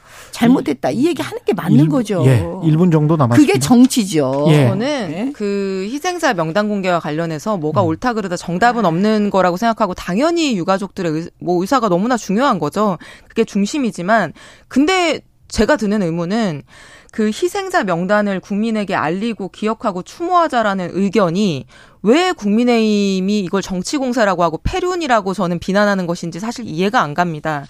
뭐 성수대교 붕괴 사건이나 세월호 참사나 뭐 미국의 뭐 9.11 테러까지 현장에 가면 그 사건으로 인해서 돌아가신 분들의 성함이 쭉 적혀 있거든요. 그러니까 많은 사람들이 그 한 사람 한 사람의 안타까운 사연을 듣고 공유하고 슬퍼하면서 사실은 이제 국민적인 이런 슬픔을 같이 극복해 나가는 과정들이 지금까지 있었던 건데 음. 그럼 그 모든 사건에서 희생자 명단을 공개한 것은 뭐 패륜이었고 정치적으로 이거를 활용하기 위한 거였나요? 그런 게 아닌데 네. 예. 입장에 예. 따라서 이렇게 비난하는 우리 사회가 그동안 엄청 생각합니다. 발전했어요. 개인 음. 정보에 대해서도 엄청난 의식 수준이 높아져 있습니다. 그때하고는 또 다르죠. 네. 유족들이 결정하면 되는 문제죠. 정미경 국민의힘 전 최고위원 이소영 민주당 의원이었습니다. 고맙습니다. 네. 감사합니다. 예, 11월 10일 목요일 KBS 일라디오 최경령의 최강 시사였습니다. 내일 아침 7시 20분에 다시 돌아오겠습니다. 고맙습니다.